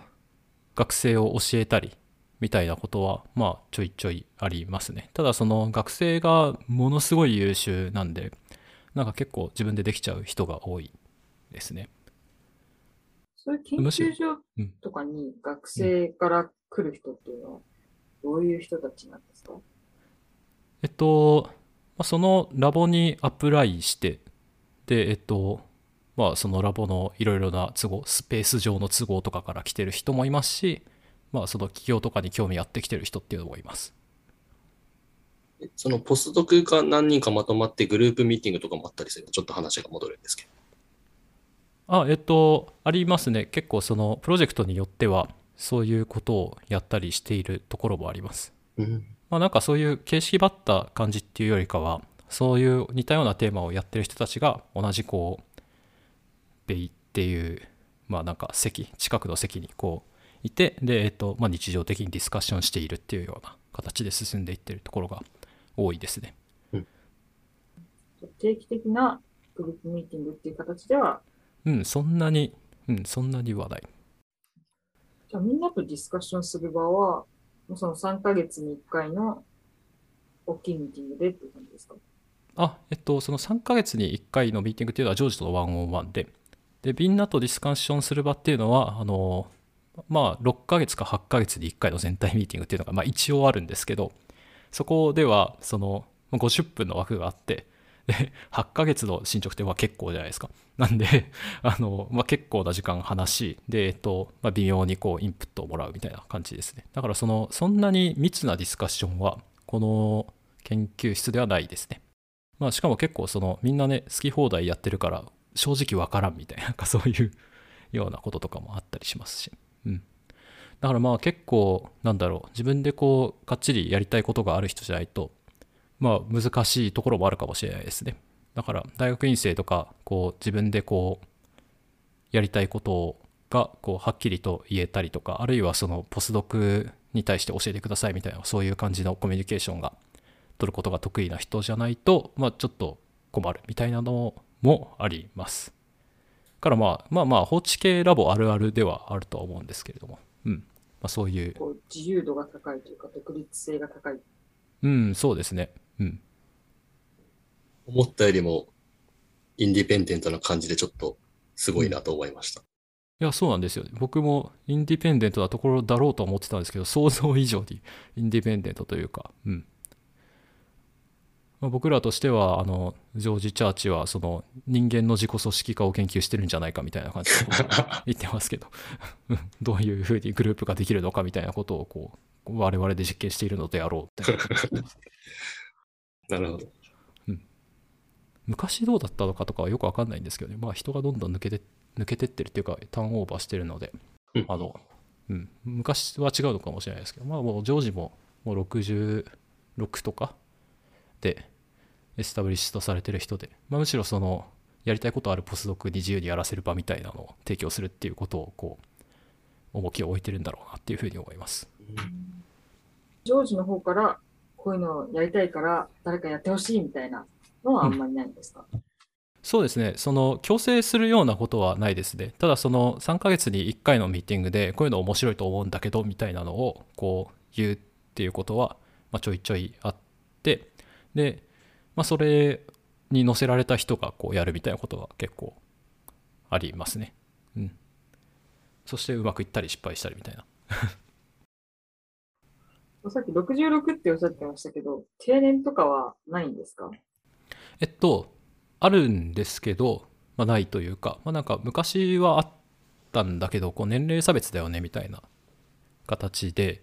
基本的には撤廃されているんですよね。あと、まあ、ものすごい業績がある、こう、人とかは、その人が希望すれば多分何歳までもいけると思いますね。まあ、今のところ彼はそんなに引退するみたいな、その気配も見せてないんで、まあ僕がいる間は大丈夫だろうと想定しながらやってますけど。うん。確かに、それもちょっと日本と違うところかもしれない。そうですね、日本は65歳で、ディレクターとかにならない限りは引退ですよね。うん、今はちなみに学生さんの面倒とかも見てるんですか？そうですね、まあ、隣の席の学生とかがよく聞きに来るんで、こうだよみたいなことを言ったりしますけど、まあでも、プロジェクトがっつり見たいっていうようなことはしてないですね。大学院生レベルでも自分のプロジェクトは最初からご自分で考えてやってきている。そうですね。うん、あまあまあ、でも人に、人によりますね。こう、指導してもらいたいっていう人は、こう、下にこう、ガッとついたりしますし、まあでも自分で考える人が多いかな。すごいですよ。なんか多分、アメリカの大学院はそういうところの方がむしろ多いのかなと思うんですけど、まあそれはちょっとわかんないですね。それはいろんな人に聞いてみないとわかんない。なんかすごくこう緊張感が高まりました。ど どういう？そのインディペンデントさをちゃんと持たないといけないんだなというので。うーん。まあ、こっち、ここはまあ、極論みたいな、極論っていうか、その極地みたいなラボなんで、こういう状態になってますけど、でもまあ、やっぱりラボによっては、その自由にはさせてもらえないみたいなところもあったりするし、ね、それこそ、まあ、ファーストオーサー4人みたいなところは多分すごいトップダウンで決まってるんだろうなって思うし、ラボによると思います。まあ、でもやっぱりこう、今思いますけど、こう、留学前にこう、日本の人にしか僕はあの情報収集してなかったんですけど、噂集めみたいなこと。うんうん。ラボにいる人とかに普通に英語でメールとか送ってもよかったなっていうふうに思いますね。うん、このこの人どうみたいなどんな感じでやってるのみたいなのを聞いてみるっていうのはいいと思いますねでそれであのいやこの人マジやべえよみたいな感じのが返ってきたら あの留学はなしでみたいなそういう感じでやった方がいいかもしれない。でまああんまりにも自由すぎて自分にフィットしないなって思うんであれば別のところ探してみるのもいいかもしれないし。それはそうですねすごい思いますね。うん。向こうに行ってからですごい印象変わったなっていうのがありました？まあ割とイメージ通りではあるけれどもまあでも想像以上にフリーダムだったなっていうのはフリ、うん、ありますね、うん、ああとそうだ、うん、一つあるのはその結構そのチャーチラボからどんどんこう企業がこうスピンアウトしていくんですけれどもそのノウハウっていうのが全部こう企業がごっそりこう持っていくっていうか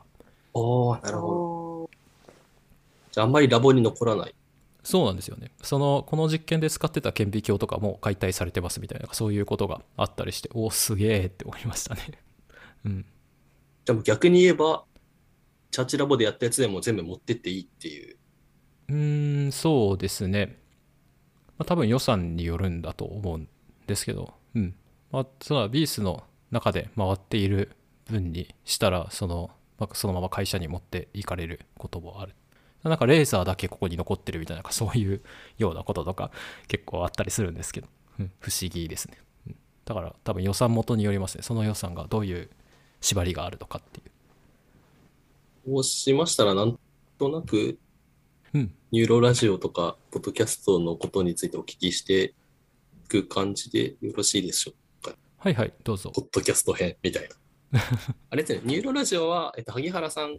からお誘い受けて、スタートするみたいな。そうですね。あの、今年の、まあ、声かけていただいたのは2月ぐらいかな。うんなんかツイッターの DM でこんなんやらないみたいな感じでこう来て、まあ、1分ぐらいで返信しましたね。やりましょう。すごい。決断早いですね。そうですね。なんか、まあもともとこう、まあ、僕自身こう留学控えていてコロナとか広まって人と喋るタイミングなかったんですけどその間英語のポッドキャストとかずっと聞いてたり、うん。特にその「ダイセクト」っていう音楽の解説を行う番組をこう聞いてたんですけどこれめちゃめちゃ面白いんですけど。でえっと、まあ、こういうの自分もやりたいなって思っていたっていうのが一つとあと個人でこう自分でこう面白かった論文のメモをするブログみたいなのを書いてたりしてたんですけど、まあ、それにあんまりフィードバックがないんですよね周りから。でそれでその、まあ、すごい自分にとっては勉強になってたんですけれどもやっぱりモチベーションが続かないから誰かと、まあ、なんかブログ運営みたいなことやりたいなって思ってたけれどもまあそんなタイミングで、まあ、ブログじゃないけれどもポッドキャストやろうっていうことでまあこれいいなって思って受けましたね。やっぱり今その神経科学のラボにいるわけじゃないからでも神経科学の論文のねディスカッションとかしたいからそういう機会があるのはいいなって思って受けました。萩原さんとは少し面識があったぐらいな関係？うんそうですねうん23回しか会ってないですね、まあ、ただそのそれこそツイッターとかでまあよくそのつぶやいているところを浴びるみたいななるほど。そういうような関係でしたね。まあだから人となりとかは大体、まあお互い、うん、分かっているし、そうですね、ポッドキャスト始めてからまだ全然ね、直接会ってたりしてないんで、うんそっか、確かにそうです。そうなんですよ。だから、あの、まあ、ニューロレディオ面白いんですけど、あの、エピソード1、今聞くと、めちゃめちゃ萩原さんと僕、緊張してるんですよ。なんかこう、なるほど。お互い。そうそうそうそんな話したことないけどっていう感じでこう話してるんですけど、まあ、最近のこう2人会とかは割とリラックスしててあの声声のトーンとかが全然違ううんうんうん面白いですね 自分で聞いててわーって思いますねうん萩原さんは西海岸、シシアトルでしたっけ？そうですねこれからうんこれまでその FMI にいたけれどもアレインスティチュートっていうその、うん、シアトルですねにあるところに行って、まあ、ポスドクを始められるっていう感じですねあ、じゃあそ、また、まあ、西と東なんで、うんオンラインで続くっていう感じ？そうですね。まあ、うん。時差3時間になるんで、ちょっと、確かにやります。うん、やりやすさはあるかもしれない。特にアメリカの人にインタビューするときとか、こう、合わせやすいですね、時間は。うん。ちょっとその LINE で、なんかすごいニューロラジオゲストがすごいいつも豪華だなと思うんですけど、うんうん。あれはどうやって決めて、どうやって、なんてコンタクトを取ってるんですか？もう最初からちょっと知り合いみたいな人にお願いしてる感じが多いんですか？そうですね。えっと、まあ、最初はその2人の共通の知り合いからどんどん声をかけていって、で、まあ、ちょっとずつそれぞれの知り合いに声をかけていってっていう感じでやってます。まあ、ほとんどその、萩原さんが学会とかで、その、知り合いを作るというか、のがすごく上手なんで、まあ、それのおかげで、豪華というか、なんて言うんでしょうね。その、スター研究者というか、なんていうか、まあなんかあんまりそういう言い方は好きではないんですけど、うん、業績がある人に、こう、今のところ声かけさせていただいてますね。で、まあ特に最近論文が出た方だったりとか、ポジションが見つかったとか、研究室立ち上げて、まあ、何年かの、こう、何年目かの節目を迎えた方とか、そういう形で、まあ、声をかけさせていただいてます。なので、その、まだ全然知らない人とかにインタビューをしたことはないですね。やっぱりその、うん、うん、人となり知らない状態で、こう、質問とかすると結構難しい。ですよね。なんか、うん。まあでも、うん、できるようにしたいなとは思ってるんですけれど、まあでもやっぱり最初はそういう感じでやってます。お話聞いてると、うん。ゲストの方がたちが知り合いっていうの多いですよね。ああ、そうですね。それはありますね。なんか、まあ、ニューロレディオやりながら思うのは、なんていうか、こう、業績出してる人たちって、なんか緩くつながっているなっていうか、日頃からこうメールとかでちょいちょい困ったことがあった時とかにやり取りしたりだとか、まあ、そういうような形であの関係を維持されている方が多いなっていうふうに思いますね。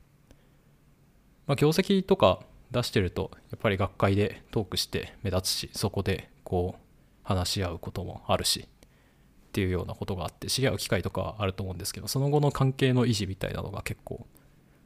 うん皆さんされているんだなっていうのが発見の一つでしたね、うん、やってから思うのは、まあ、なんかあれですよね。こう 坂野先生のラボがやっぱりこう人を輩出しているというか多いですよね。あそれめちゃくちゃ思いました。坂野犬多いなと思って、東大にそんなに神経科学のラボがなかった時にもうあったラボだと神経科学のラボだと思うんで、まあ、それが今やっぱりうん輩出してる人が多い理由かなっていうふうに思いますけどね、まあ、これから多分もっとどんどん増えていくんじゃないかなって思いますけど。ヒロレディオはやり始めと今やってきた後ぐらいでなんか変わったことってありますか？そのなんだろう番組の構成としてっていう形かそれとも構成としてもそうですし、うん、やる方の気持ち的なところも。そうですね。まあ、やる前は、あの、インタビュー会こんなにできると思ってなかったっていうのが 正直ありますね。うん、結構。ただ、その、まあ、うん、すごく快く皆さんにご協力いただけて、インタビューたくさん取れて、すごく面白いですね。で、あと、こんなにね、あの、エピソードリリースするごとに、こう、反響いただけるって、まあ、なればいいなって思ってましたけど、結構思っては、うん、確信はなかったんで、まあ、結構反響をいただけてありがたいなっていうふうに思ってます。始めるときに宣伝とかはしたんですか？宣伝は、まあ、水面下でこう、こんなことやるわ、みたいなことを言ってたりしたんですけど、ツイッターに上げただけですよね、最初は。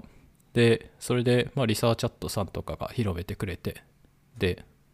それで結構広がって、あとまあ最初の論文が面白かったですね。その、モーザーがいいタイミングでいい論文を出してくれたなっていうのはありますね。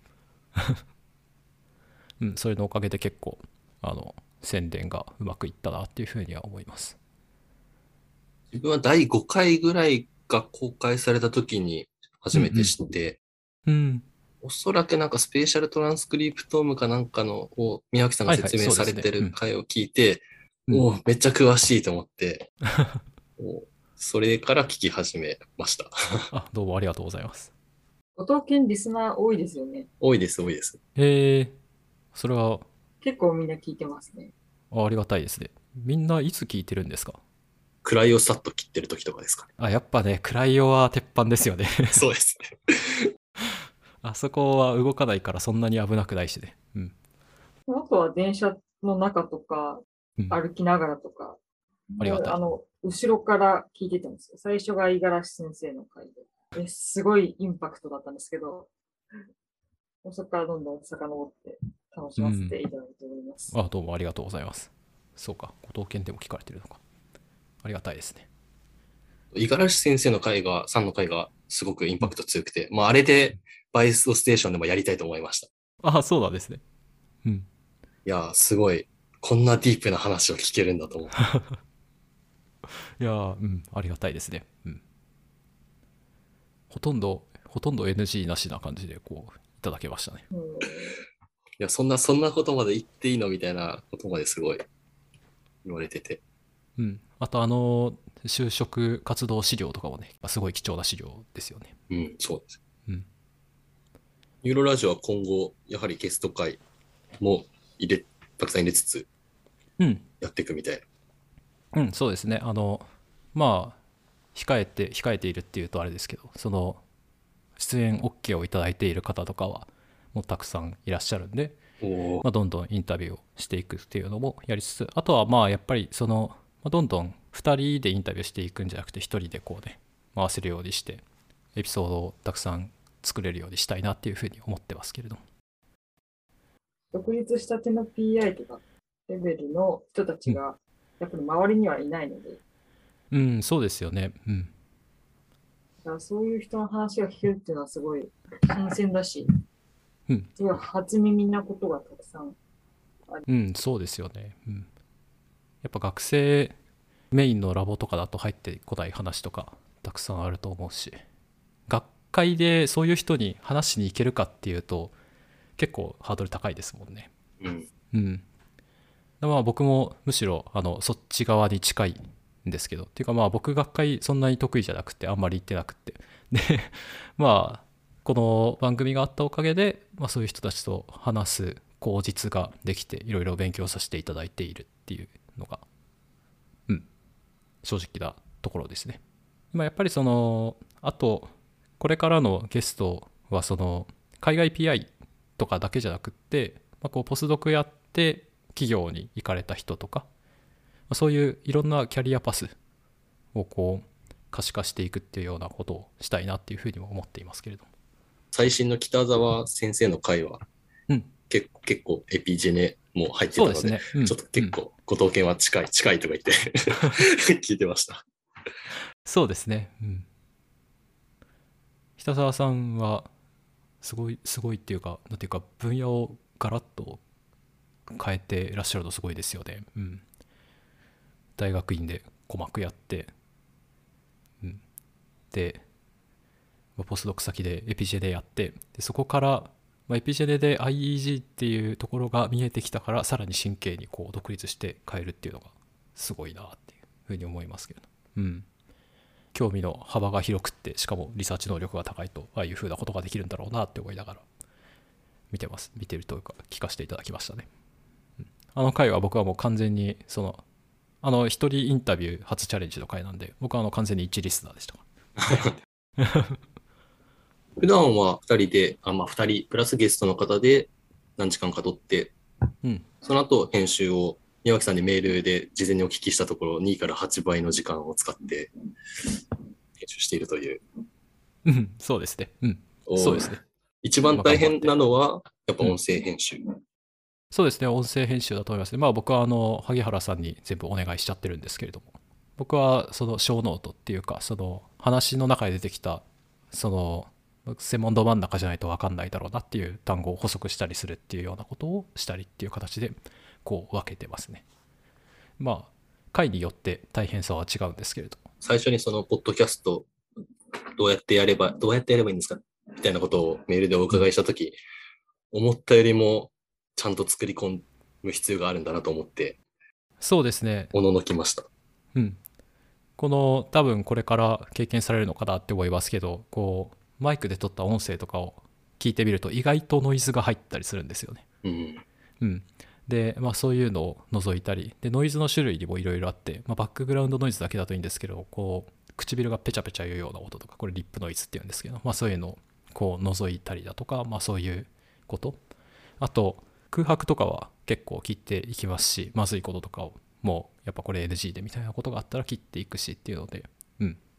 編集する場所はかなり多いですね。だからそれはもう本当に萩原さん様々っていう感じですね。ちなみにですけど、ニューロラジオは収益はなないですよね？収益ないですねあのうんまああのアンダーグラウンドな番組を目指していこうみたいなあ、なるほど。そうやっぱりそのねジャーナルとかでお金を取られることになんだこれはって思っている立場としては、まあ基本的にはフリーでみたいなまあただそのゲストに出ていただくのに謝礼が払えないっていうのはちょっと申し訳ないなっていうふうには思ってますけれども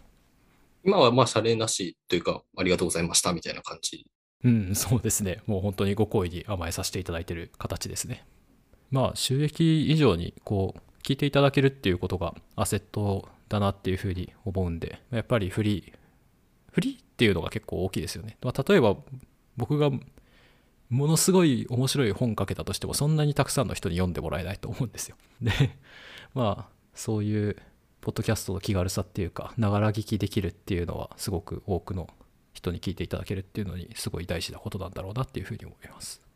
収録、編集でなんか特にこれは気をつけてるとかあったりしますか？うーんと、まあ、やっぱり音質ですね。そのゲストの方にその録音をロスレスでやっていただくとか、あと静かなところで撮っていただくとか、まあ、マイクは、まあ基本的にはこう無線は音質が悪いからそういうのじゃなくて有線を使っていただくとかそういうインストラクションみたいなのを最初にきっちりするっていうのが、まあ、まず一つで、まあもう一つはトピック選びっていうか、まあ、事前にこの質問集みたいなのをこう送ったりするんですけれども、その前にま論文っていうのはもちろん事前にその人の出した論文っていうのは読みますし、その人が過去に出している他のところでのインタビューみたいなのを読み込んでおきますね。で、その上で、まあ、この時こういうことをおっしゃってましたけれども、今どうですかみたいなことだったりとか、この時点ではこういう感じで今後こういうことをやるっていうことを昔インタビューでおっしゃってましたけれども今どうですかみたいなこういうことを聞いたりとかしますね。であんまりねその重複するようなことを聞いたりしてもあれですしあとやっぱりこう自分が何だろうなちゃんと調べたっていうのがゲストの人に分かってもらうと、まあ、ゲストの人も乗ってきやすいかなっていうようなことを思ったりしてますね。あとそうですね収録編集で気をつけてることっていうのはそのまあ、もうされていることではあると思うんですけども、ポッドキャストの番組始めるっていう時に、2人でやること、2人以上でやることっていうのが、まあ、気をつけていることというか、モチベーション維持というか、まあ、そういうのに役立っていると思いますね。リスナーがいなくても、こう、フィードバックがあるっていうか、この論文面白いよね、みたいなことを、まあ、例えば喋ったりして、そこで、ああ、や、ああ、これ面白いよね、みたいな。虚空に喋っている感じがしないというか、まあ、そういうのはすごく大事だと思いますね。あとはまあ自分本位というか、誰々のためのサービスにならないようにこうしている。うん、やっぱりそういう風になっちゃうと続かないと思いますし、論文紹介とかも自分が論文をディスカッションできる相手が欲しいからやっているし、インタビューとかも自分が聞きたいことを聞いている。で、まあ、やっぱりその週1更新とかそういうのはあんまり意識しないで、まあ無理はしないで忙しい時は更新止めるし、時間ある時とかは取っておくしっていうようなことをやったりしてます。ニューロラジオはどれぐらいの頻度で収録自体は行われているものですか？いや本当に、その、場合によりますね。あの、2週間に1回撮れるときは撮ったりしますし、で、その1回の収録で2エピソード撮ったりするっていうようなこともありますし、忙しくなってくると1ヶ月に1回っていうようなことになったりもしますし、インタビュー多くなってくると、やっぱりゲストさんとの予定の調整とかはあるんで、まあそこはそれ次第っていうようなあとそうだ、その収録の時に気をつけることっていうのは、結構そのリビルドっていうポッドキャスト番組があって、そのポッドキャスト番組がまとめた記事の、え、ー、と、まあ、収録の時に気をつけることっていうのをかなり参考にさせていただいてますね。だから、それは、あの、もし今これを聞いている人の中でやってみようかなって思う方は読んでみるとすごくいいと思います。はい。日本語版と英語版があります。英語版の方が最新になってる。2時間半、3時間近くか。いや、本当にありがとうございました。ええこちらこそどうもありがとうございました。池川県時代の話も、留学の話も、ユーロラジオの話も、どれもめっちゃ参考になって、本当にこんなのがやりたかったっていうのがまさにできたような気がします。うん、それは良かったです。うん。聞き慣れている声の人と実際に会話しているっていうのがちょっと不思議な感覚です。確かにそれはうん、僕はまだ体験したことがないですけど、やってみたいですね。あ、でもリサーチャットさんの人と会った時は、僕もそういうこと思いましたね。宣伝した方がいいかもしれない。と、そうだな。まあ、ごく平均的な海外ポスドクの話でしたけれども、まあ、この、こういう人が何考えてるのかっていうのはあんまり可視化されてこなかったことだと思うんで、面白みを見出してくれる人が、まあ、一人でもいたら、すごく嬉しく思います。面白いと思ってくださったら、バイオステーションさんのポッドキャストだったり、まあ、我々のニューロレディオだったり、似たようにこう研究者の人がやってらっしゃる、研エンの仲さんだったり、リサーチャットさんだったりを聞いてくださったら幸いです。あとなんだろう、そうだ、ボストンにいる人とか遊びに来た人、もしよければ、まあ、会って飲みに行ってくださると嬉しく思いますみたいなことしか言えないんですけれども、うん、そうですね。ボストン行った際にはぜひぜひ声かけてください。ぜひよろしくお願いします。はい、よろしくお願いします。ありがとうございます。はい、失礼します。失礼します。